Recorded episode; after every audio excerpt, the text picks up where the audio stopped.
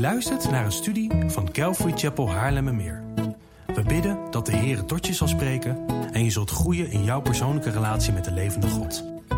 Bezoek voor meer informatie onze website calvarychapel.nl. Dat is C-A-L-V-A-R-Y-C-H-A-P-E-L.nl. Goed, nogmaals hartelijk welkom en goedemorgen op de livestream van Calvary Chapel. Uh, noodgedwongen is dit natuurlijk um, onze eerste livestream. Uh, wij bidden dat de techniek ons niet in de steek gaat laten en dat deze eerste poging voor jullie dan ook niet storend zal zijn. André de Haan heeft ons zojuist begeleid in de muziek met zijn muzikaal talent. En voor degenen die mij niet kennen, ik ben Stan Marinissen. Ik mag uh, voorganger zijn voor de, van deze prachtige gemeente Calvary Chapel. En uh, normaliter zou ik verder gaan met onze huidige preekserie Route 66, waarin wij uh, één willen ontdekken, gaan ontdekken, um, Jezus te vinden, of Jezus erin te gaan ontdekken. twee, om de belangrijkste levenslessen eruit te halen. En drie, om Gods woord beter te leren kennen, zodat wij God beter gaan leren kennen zodat wij Hem meer lief gaan hebben en waardoor wij, of ons geloof en wandel met de Heer zal groeien. Dus Route 66 is dan onze studie, onze huidige studie, waarin wij elk Bijbelboek in vogelvlucht nemen. En het streven is om elke zondag dan één Bijbelboek te pakken. Vandaag zou het Rut zijn geweest, uh, maar goed, dat pakken wij dan aanstaande zondag op. Nou, vandaag voel ik me dus echt genoodzaakt om af te wijken van uh, Route 66. Want het is niemand ontgaan dat wij in bizarre en onzekere tijden leven. En natuurlijk was dat drie weken en zelfs drie maanden geleden ook al zo. Maar nu blijkt het veel meer bedreigend te worden.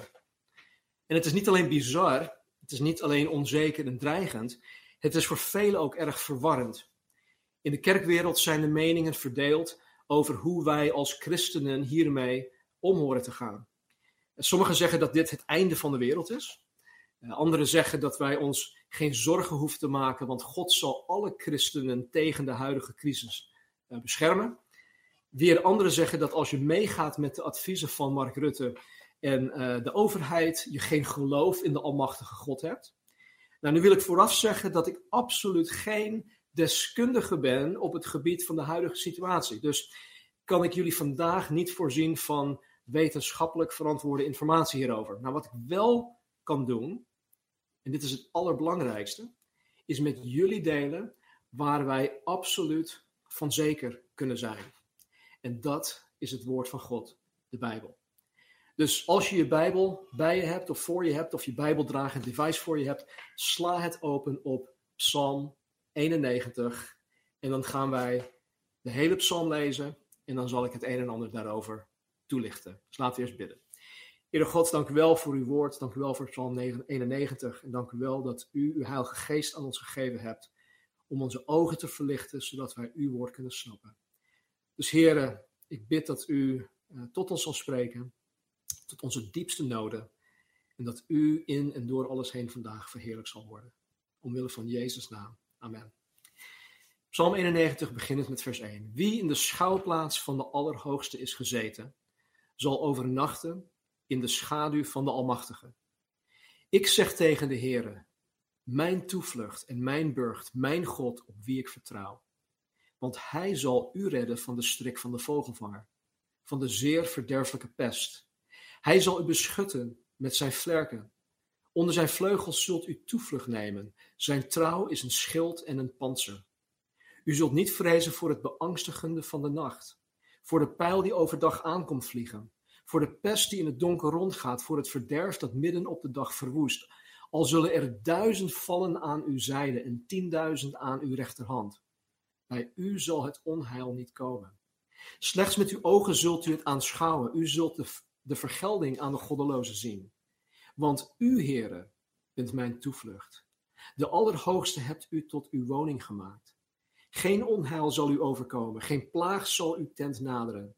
Want hij zal voor u zijn engelen bevel geven dat zij u bewaren op al uw wegen. Ze zullen u op de handen dragen, zodat u uw voet aan geen steen stoot. Op de felle leeuw en de adder zult u trappen. U zult de jonge leeuw en de slang vertrappen. Omdat hij liefde voor mij opgevat heeft, zegt God, zal ik hem bevrijden. Ik zal hem in een veilige vesting zetten, want hij kent mijn naam. Hij zal mij aanroepen en ik zal hem verhoren. In de benauwdheid zal ik bij hem zijn. Ik zal hem eruit helpen en hem verheerlijken. Ik zal hem met lengte van dagen verzadigen. Ik zal hem mijn heil doen zien. Nou, het doel, excuus, het doel van deze psalm is om ons tot een juist vertrouwen op God te brengen. Te midden van tijden van crisis en te midden van tijden van groot gevaar. God wil namelijk dat zijn wedergeboren kinderen een zekere mate van veiligheid en zekerheid ervaren, ondanks dat wij in een zeer onveilige wereld leven. En wat deze psalm ons wil leren, is dat Gods voorzienigheid ons niet per se uit tijden van crisis en groot gevaar zal redden, maar dat Gods voorzienigheid ons door tijden van crisis en groot gevaar heen zal brengen. Het zij dat God ons hier op aarde zal beschermen, het zij dat God ons naar ons eeuwig thuis zal brengen. Nou, omwille van de tijd ga ik niet al te diep in op alle details, maar ik zal de hoofdpunten van deze psalm uh, proberen toe te lichten. Het eerste gedeelte, versen 1 en 2, is een verklaring van wie God is. En het is altijd, en het is in elke situatie, om altijd te beginnen met dit, met wie God is. Het is altijd verstandig om daarmee te beginnen. En zo begon Jezus bijvoorbeeld ook in het Onze Vader. Hij begon bij God. Dus laten we kijken naar, 1, naar vers 1. Wie in de schouwplaats van de Allerhoogste is gezeten, zal overnachten in de schaduw van de Almachtige. Het eerste gedeelte van vers 1. Wie in de schouwplaats van de Allerhoogste is gezeten. Dat spreekt van de persoon die dusdanig bij God leeft, dat hij of zij Gods schuilplaats zijn verblijfplaats heeft gemaakt. Deze schuilplaats is in de grondtekst een geheime plaats. En dat wil zeggen dat het door de vijanden niet te vinden is. Met andere woorden, degenen die daar verblijven, mogen daar schuilen van het gevaar. Niets en niemand zal hen daar vinden. Nou, jammer genoeg verblijven niet alle christenen in Gods schuilplaats. Vaak is het zo dat men daar alleen naartoe rent of alleen naartoe gaat wanneer zij in de problemen komen. Maar de psalmist schrijft hier over iemand die daar verblijft, die daar woont. Niet iemand die daar van tijd tot tijd op bezoek komt. De persoon waarover de psalmist schrijft zal verblijven in de schaduw van de Almachtige. Nou, de woorden in dit vers gezeten en overnachten zijn in, in, in mijn, ja, mijn mening nogal ongelukkig. Want als je gezeten bent, kan je weer opstaan. En als je overnacht, kan dat ook iets van tijdelijke aard zijn. Je kan daar overnachten, maar je kan ook weer weggaan. Maar in de grondtekst is de persoon dus niet gezeten in de schuilplaats. Hij verblijft daar, hij woont daar. En degene die in de schaduw van de Almachtige overnacht, logeert daar niet maar verblijft daar. Hij woont daar. Het spreekt van een blijvend iets. Nou, de schaduw, dat spreekt van bescherming. De beeldspraak van de bescherming van de, van de schaduw komt heel vaak voor in het Oude Testament. En zoals de schaduw men beschermt tegen de, de, de mogelijk uh, dodende kracht van de middenzon in de, dorre, in de dorre woestijn, beschermt de schaduw van de Almachtige het kind van God tegen gevaar. Om in iemands schaduw te moeten zijn, moet je wel heel dicht bij die persoon blijven. Dus ook de tweede zin spreekt van iemand die dus heel dicht bij God Almachtig blijft en verblijft. Vers 2. Ik zeg tegen de Heere, mijn toevlucht en mijn burcht, mijn God, op wie ik vertrouw. Degene die in de schuilplaats van de Allerhoogste en die in de schaduw van de Almachtige verblijft, kan vanuit het, het diepst van zijn of haar hart en met volle overtuiging zeggen dat de Heere zijn of haar toevlucht is. Zijn of haar burcht is. En een toevlucht, dat is een plek waar men naartoe gaat om bescherming en om steun te vinden. Een burcht is een versterkte plaats waar niemand zomaar bij kan. Het spreekt dus echt van veiligheid. En als jij Yahweh, de Heere, van harte jouw persoonlijke God kan noemen, en als jij standvastig en geheel op Hem vertrouwt, dan zal Hij jouw veiligheid zijn. Met andere woorden, de Heere, Yahweh, is onze veiligheid. Ik ben veilig in Hem. Nou, als je deze overtuiging van God hebt, en als je God op deze manier ook ziet en ervaart, dan zal je je ook gaan berusten in de voorzienigheid van God. En met voorzienigheid, of met de voorzienigheid van God, bedoel ik dat de God van de Bijbel alles onder controle heeft. En dat jij en ik niets zal overkomen zonder dat God ervan afweet en zonder dat Hij het toelaat. Nogmaals, het doel van deze psalm is om ons te helpen om op de juiste manier op God te vertrouwen. En dat houdt in dat wij met, met heel ons wezen vertrouwen op de voorzienigheid van God. Als wij niet op de voorzienigheid van God vertrouwen, dan geloven wij dus niet dat God alles in ons leven onder zijn controle heeft. En dan gaan wij uit eigen inzicht, uit eigen kracht dingen gaan verzinnen hoe wij ons veilig en zeker kunnen gaan voelen in tijden van crisis en in tijden van gevaar. En dan gaan we bijvoorbeeld als gekken de supermarkten leeghalen. Of dan gaan wij in de supermarkt op de vuist met andere klanten omdat zij het laatste pak toiletpapier per, dat het wij per se moeten hebben in hun karretje hebben gelegd. Afgelopen week is er bij ons in de Albert Heijn zijn er drie tot drie keer toe gewoon mensen op de vuist gegaan in de supermarkt. Dat spreekt dus niet in een vertrouwen op Gods voorzienigheid. Kijk, natuurlijk moeten wij Gods wijsheid zoeken en ook toepassen. Maar als God bijvoorbeeld wil dat ik het laatste pak toiletpapier een ander moet gunnen en dat ik zonder kom te zitten, so be it. The Lord gives and he takes away. Blessed be the name of the Lord. Nou, wat er in deze twee eerste versen heel duidelijk uitspringt, is dat de schrijver ons eraan wil herinneren en ons erop wil wijzen wie God is en wat hij doet. Waartoe God in staat is. De psalm begint niet met onze bescherming tegen gevaar of redding uit gevaar. Nee, het begint met God zelf. Met wie hij is en waartoe hij in staat is. Met andere woorden, de psalm begint hiermee. Vergeet gewoon niet wie jouw God is. Vergeet niet wie jouw God is. God is de Allerhoogste. Hij is de, allermacht, hij is de Almachtige. Hij is de Heere. En hij is mijn God. En hiermee wil de schrijver ons geruststellen door het feit dat deze God onze schuilplaats is. Een schaduw ter bescherming, ons toevlucht, een burcht.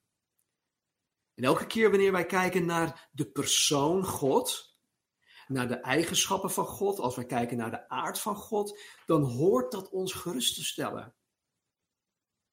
Wij dienen een gigantisch grote God. Toen God bijvoorbeeld in Genesis 15 aan Abram verscheen, wandelde Abram al een poosje met God. En God had eerder in Genesis 12 beloofd dat God Abram tot een groot volk zal maken, tot een natie. En in Genesis 15 komt God dus weer naar Abraham toe. En ik weet niet of jullie het verhaal kennen, maar hoeveel kinderen had, God, had Abraham op dat moment? Hoeveel kinderen had Abraham? Nul, 0,0. Denk je dat Abraham zich wellicht afvroeg of hij en, en hij en Sarai überhaupt nog een kind zouden krijgen? Natuurlijk. Want verderop in hoofdstuk 17 komt God weer naar Abraham toe. En ondertussen vond die gigantische debakel plaats waarin Sarai God een handje had geholpen door Abraham uh, samen met haar dienstmeisje Hagar nageslacht voor Abraham te verwekken. Haar idee. Abraham ging daarin mee. Ze wilde God een handje helpen. Zijn naam Abraham betekent grote vader of vader van grote getalen. Maar op dat moment had hij nog geen enkel kind gekregen.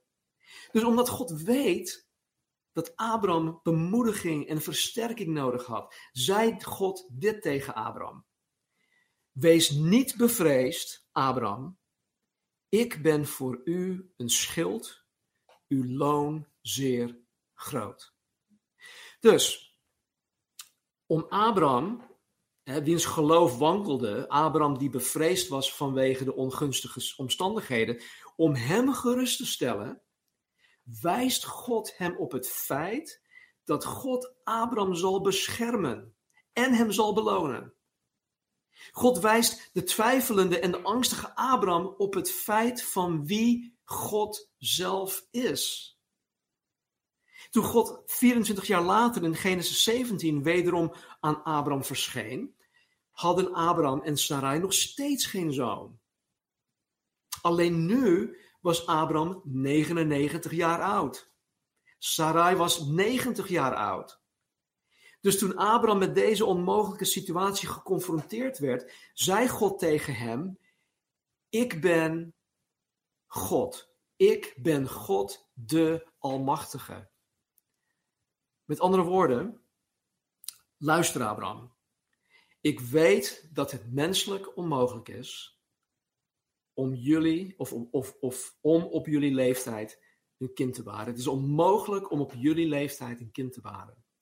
Maar ik ben God. Ik ben God de Almachtige. Ik, God, ik kan alles. En dus alles draait om wie God is. En dat is onze geruststelling. En dat is het punt van deze psalm. Jezus zei zelf in de grote opdracht in Matthäus 28. Hij zei dit aan zijn discipelen die daar waren. Hij zegt dit in, uh, in, verlengst, in verlengstuk ook aan ons. Hij zegt dit. Mij is gegeven alle macht in hemel en op aarde. En zie, ik ben met u al de dagen tot de voleinding van de wereld. Amen. Het feit dat Jezus Christus God almachtig is en dan ook nog dat Hij 24/7 met ons is, hoort ons gerust te stellen. Wij kunnen er dus voor 100% verzekerd van zijn dat wanneer wij bij God, de Allerhoogste en de Almachtige, verblijven, wanneer wij in Hem zijn, wanneer wij bij Hem wonen, wij voor 100% veilig zullen zijn. Vers 3 en 4.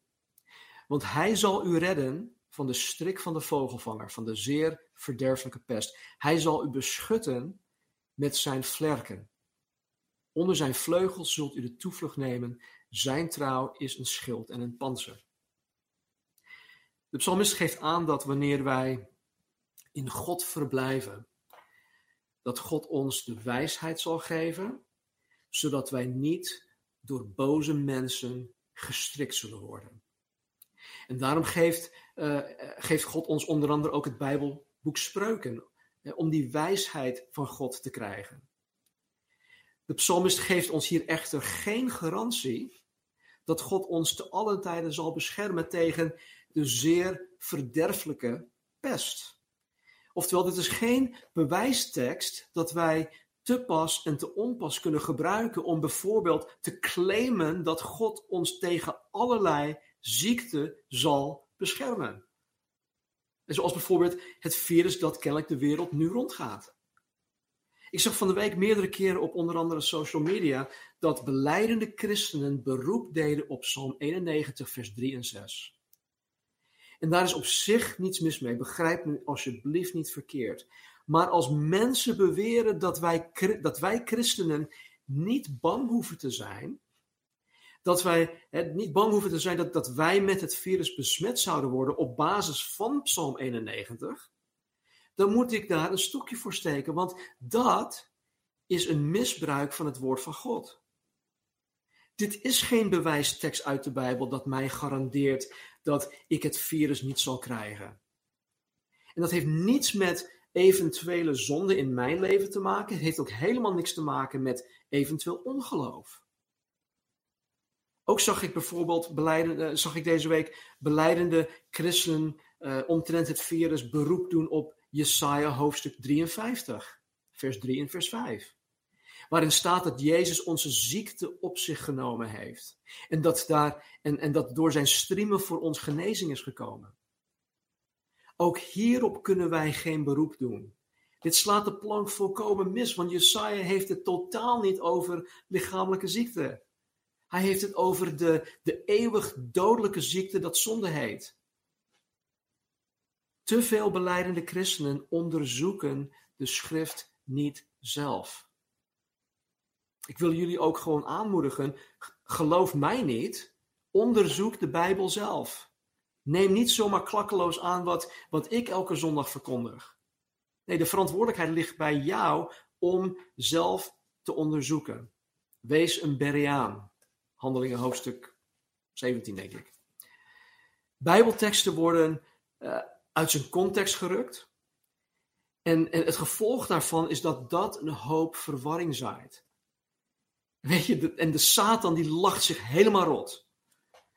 De beste manier om deze interpretatiefouten te voorkomen is door simpelweg de Bijbel te lezen. Niet één vers eruit plukken, nee, gewoon te lezen en door te lezen. In de context van het hoofdstuk te lezen, in de context van het boek te lezen, in de bredere context van de gehele Bijbel te lezen. Vers 5 en 6. U zult niet vrezen voor het beangstigende van de nacht, voor de pijl die overdag aankomt vliegen, voor de pest die in het donker rondgaat, voor het verderf dat midden op de dag verwoest. Degene die God als toevlucht en burcht heeft, zal niet vrezen. En dat is op zich al een gigantische zegen. Charles Spurgeon, uh, predikant uit de 19e eeuw, zegt dit.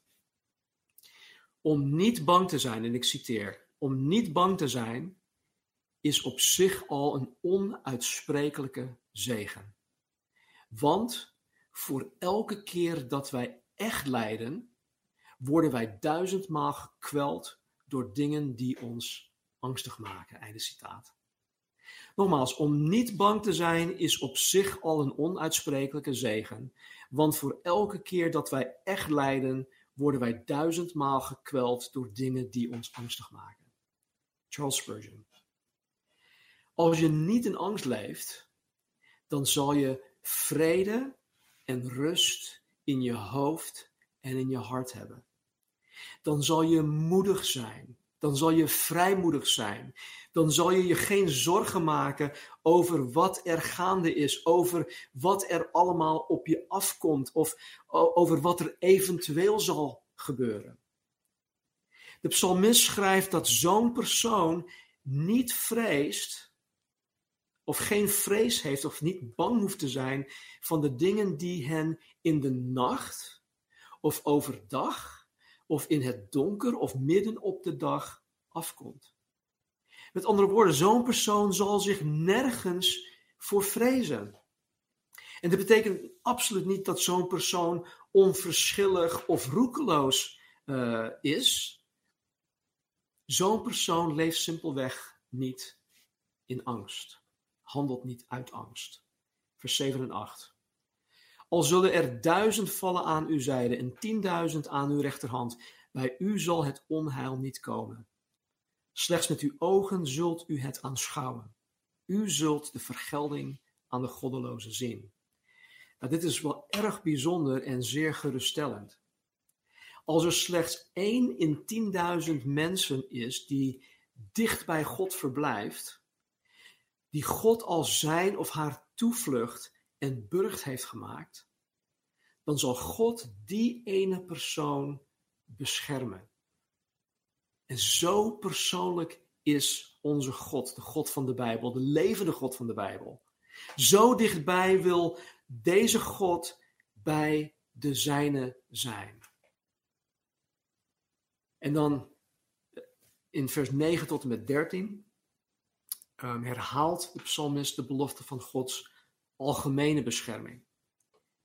Want u, heren, bent mijn toevlucht. De Allerhoogste hebt u tot uw woning gemaakt. Het spreekt hier vanuit verschillende persoonsvormen. Geen onheil zal u overkomen, geen plaag zal uw tent naderen, want hij zal voor u zijn engelen, engelen bevelen, bevel geven, sorry, dat zij u bewaren op al uw wegen. Zij zullen u op de handen dragen, zodat u uw voet aan geen steen stoot. Op de felle leeuw en de adder zult u trappen. U zult de jonge leeuw en de slang vertrappen. Vers 11 en 12, even, even de zijsprong. Toen Jezus in Matthäus 4 en in Lucas 4 na zijn, na zijn waterdoop en na zijn doop met de Heilige Geest, werd hij door de Heilige Geest verdreven naar de woestijn. Waar hij uh, eh, 40 dagen lang uh, verbleef en waar hij dan tot drie keer toe door de Satan werd um, um, verleid. Zeg ik dat goed? Verleid? Ja. En Satan op een gegeven moment citeert, maar hij citeert het fout, vers 11 en 12. Dus ook Satan maakt misbruik van het woord van God. En dat doet hij vandaag de dag nog steeds. Hij doet dat nog steeds door, door onkunde, door, on, uh, door, door ja, gewoon niet weten hoe met God, Gods woord om te gaan. En ik ben verantwoordelijk om juist alles eraan te doen om dat te voorkomen. En zo zijn jullie ook verantwoordelijk om dat te voorkomen. Maar goed, dat is even een zijsprong. De psalmist schrijft in vers 9 dat de Heere zijn eigen toevlucht is. En dan in de, de tweede zin van vers 9 tot en met vers 13 schrijft hij over degene die de Allerhoogste zijn woning of zijn verblijfplaats heeft gemaakt. Ook hier is dit geen algehele of algemene belofte uh, dat, dat alles dekt. Nee, uh, dat de, de christen beschermd zal worden tegen allerlei ziekten of plagen. Want door de millennia heen zien wij dat God wel degelijk heeft toegelaten dat zelfs zijn meest trouwe en betrouwbare dienstknechten verschrikkelijke ziekten en dergelijke hebben moeten doorstaan. Denk bijvoorbeeld aan Job. Denk aan de apostel Paulus die te kampen had met een, een doorn in zijn vlees. Waar vele theologen denken dat dat met ziekte te maken had. Denk aan Timotheus, aan wie hij schreef, die een of andere maag- of darmziekte had. Sterker nog, denk aan wat God heeft toegelaten bij zijn eigen zoon, Jezus Christus. Jezus die hij lief heeft gehad. Wij moeten er alleen heilig van overtuigd zijn dat er geen enkele macht is in heel het heelal dat buiten Gods almacht omgaat. En in de laatste drie versen spreekt God in de eerste persoon. Omdat Hij, dus de persoon die bij hem woont, omdat Hij liefde voor mij opgevat heeft, zegt God, zal ik hem bevrijden. Ik zal hem in een veilige vesting zetten, want hij kent mijn naam. Hij zal mij aanroepen en ik zal hem verhoren. In de benauwdheid zal ik bij hem zijn. Ik zal hem eruit helpen en hem verheerlijken. Ik zal hem met lengte van dagen verzadigen. Ik zal hem mijn heil doen zien. Nou, wat God ons hier laat zien, is dat God ons niet per se uit alle kwade omstandigheden zal redden of verlossen, maar dat God ons in alle kwade omstandigheden zal verlossen.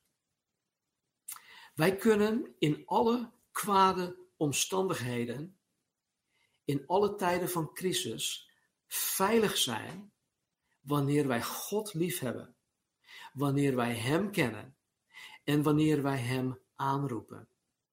En dit zijn drie fundamentele zaken voor iedere wedergeboren christen. God liefhebben, God kennen en God aanroepen. Het grootste, het voornaamste gebod in de Bijbel is om God lief te hebben met heel ons hart, ziel, kracht en verstand. En om onze naaste lief te hebben zoals wij onszelf al lief hebben. Dus als iemand jou vraagt waar de Bijbel uiteindelijk om gaat, als je alles even wegpelt, dan zou je tegen die persoon kunnen zeggen dat de Bijbel gaat om het liefhebben van God en om het liefhebben van mensen. En het liefhebben van God is een bewuste keus. Het is geen, het is geen warm gevoel of vlinders in je buik. Nee, mijn liefde voor God is elke dag opnieuw een bewuste keus waarin ik kies om dingen te doen, om dingen te denken die bevorderlijk zijn voor het groeien in mijn liefde voor Hem. Praktisch betekent dit dat ik het volgende doe. Ik breng mijn tijd door met God door met Hem te praten, door te bidden. En dit kan elke dag, ja, je kan het op, op vaste tijdstippen doen. En ik kan dit ad hoc doen terwijl ik de afwas aan het doen ben, of terwijl ik aan het wandelen ben, of aan het stofzuigen ben, of aan het autorijden ben, enzovoort, enzovoort. We hoeven ook niet per se met gesloten ogen te bidden. Op die momenten van gebed luister ik ook naar God. Gebed en praten met God is nooit slechts een, monoloog. Het is nooit slechts een eenrichtingsverkeer. Het, ra het, het afratelen van een lijstje. Nee, en, en, en dan is het niet zo um, dat, dat, dat ik een hoorbare stem waarneem als ik naar God luister. Nee, God geeft mij onder andere gedachten. Ik krijg ingevingen van God. Ik krijg ideeën van God. Ik krijg Bijbelteksten van God. Bijbelteksten die relevant zijn voor datgene waarover ik met God in gesprek ben. Ik heb God lief door biddend de Bijbel te lezen en de Bijbel te bestuderen.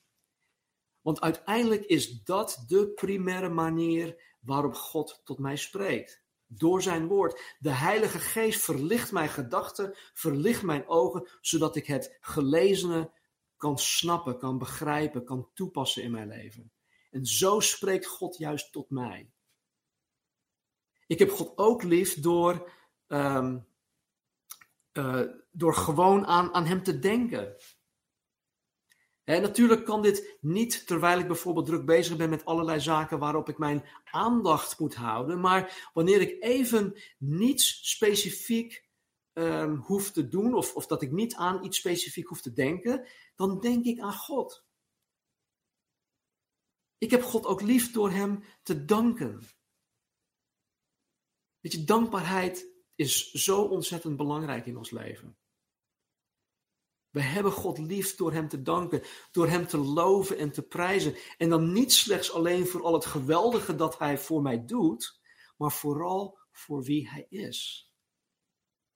Ik heb God lief door anderen over Hem te vertellen. Om anderen te helpen Hem te vinden. Om anderen te helpen om Hem na te gaan volgen. Om wat er in de grote opdracht ook, staat. Om te, te, te doen alles wat, om Hem te leren doen alles wat Jezus ons heeft opgedragen.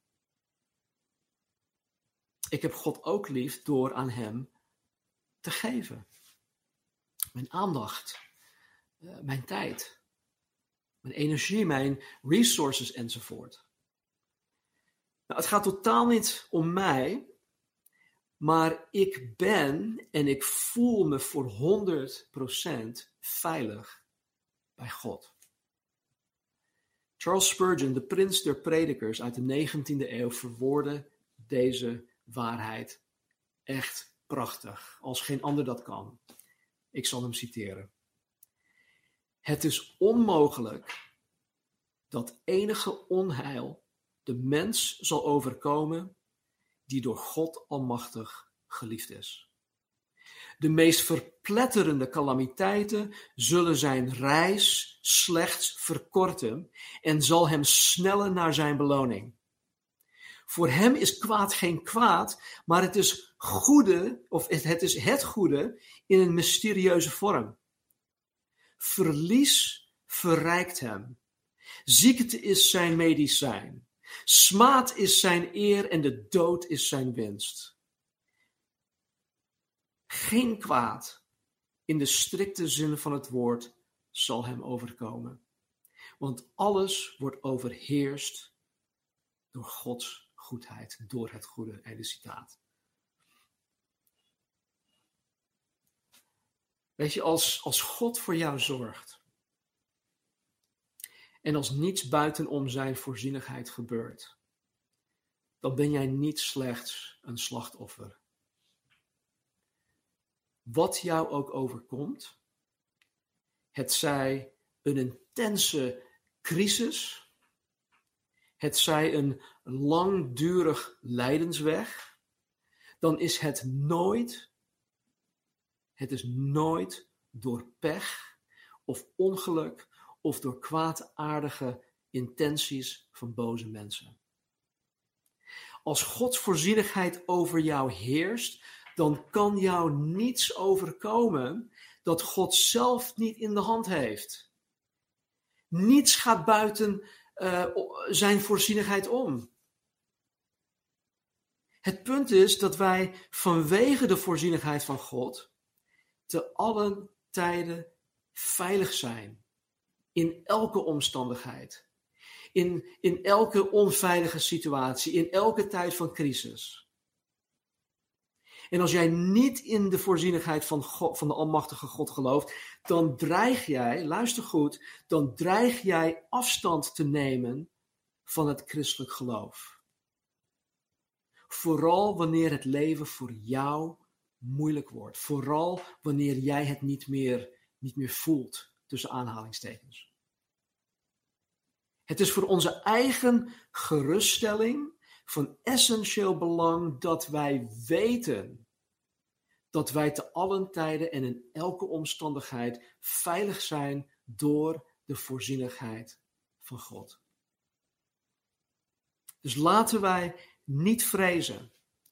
Laten we niet in paniek raken, maar laten wij in deze duistere periode juist het licht van de hoop van het evangelie door ons heen laten schijnen.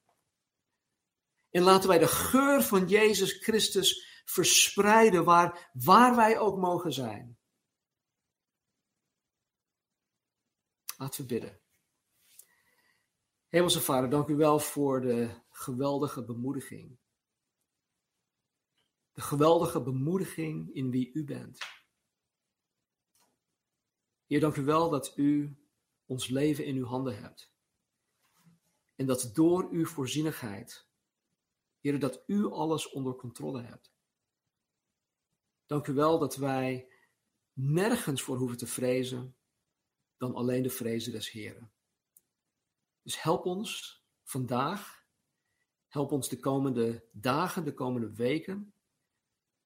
Heren, wij weten aan deze kant van de eeuwigheid niet hoe lang deze crisis gaat duren. U weet het wel. Dus Heer, gebruik deze situatie om uw kerk, uw kinderen te versterken. Heer, in het juist vertrouwen op wie u bent. Om, in ons, om ons in het geloof te versterken. Om onze liefde voor u alleen maar te doen groeien. Om onze liefde voor onze naasten alleen te doen groeien. En dat wij dit alles zoeken en vinden en doen tot eer en glorie van onze Heer Jezus Christus. In uw naam bidden wij. Amen. Ik wil afsluiten met een eh, prachtig stuk uit Romeinen hoofdstuk 8, waarin staat vanaf vers 31 tot het einde. Wat zullen wij dan over deze dingen zeggen? Als God voor ons is, wie zal tegen ons zijn? Hoe zal Hij, die zelfs zijn eigen zoon niet gespaard, maar voor ons allen overgegeven heeft, ons ook met Hem niet alle dingen schenken? Wie zal beschuldigingen inbrengen tegen de uitverkorenen van God? God is het die rechtvaardigt. Wie is het die verdoemt? Christus is het die gestorven is, ja wat meer is, die ook opgewekt is, die ook aan de rechterhand van God is, die ook voor ons pleit. Wie zal ons scheiden van de liefde van Christus? Verdrukking of benauwdheid, of vervolging, of honger, of naaktheid, of gevaar of zwaard. Maar in dit alles zijn wij meer dan overwinnaars door Hem die ons heeft liefgehad. Want ik, zegt Paulus, ben ervan overtuigd dat nog dood, nog leven, nog engelen, nog overheden, nog krachten, nog tegenwoordige, nog toekomstige dingen, nog hoogte, nog diepte, nog enig ander schepsel ons zal kunnen scheiden van de liefde van God in Christus Jezus, onze Heer. Wat een geweldige en krachtige geruststelling is dat. We weten niet hoe lang deze crisis ons zal weerhouden om weer ja, fysiek um, plenair samen te laten komen. Dus tot die tijd uh, zullen we het op deze manier doen. Uh, ja, met de techniek is het een werk in uitvoering. Hopen in de toekomst, in de nabije toekomst ook, wanneer André ons leidt in de muziek, dat we ook de teksten kunnen gaan projecteren. maar goed, daar hebben wij ook ehm, ja, de middelen voor nodig. Uh, bid daarvoor. We hebben er ook wat geld voor nodig om die dingen aan te schaffen. Software en ook wat hardware. Maar goed, als bid daarvoor. En als de God daar jou, daartoe leidt, um, ja, graag. Maar goed, het is geen pleidooi voor, voor geld. Maar goed, het is om, om jullie meer en beter ook daarin te kunnen dienen. Dus het is een werk in uitvoering. Uh, wees geduldig en genadig met ons. En als je feedback of ideeën hebt, schroom niet om het bij ons te melden. Uh, ik wil jullie danken voor het meedoen.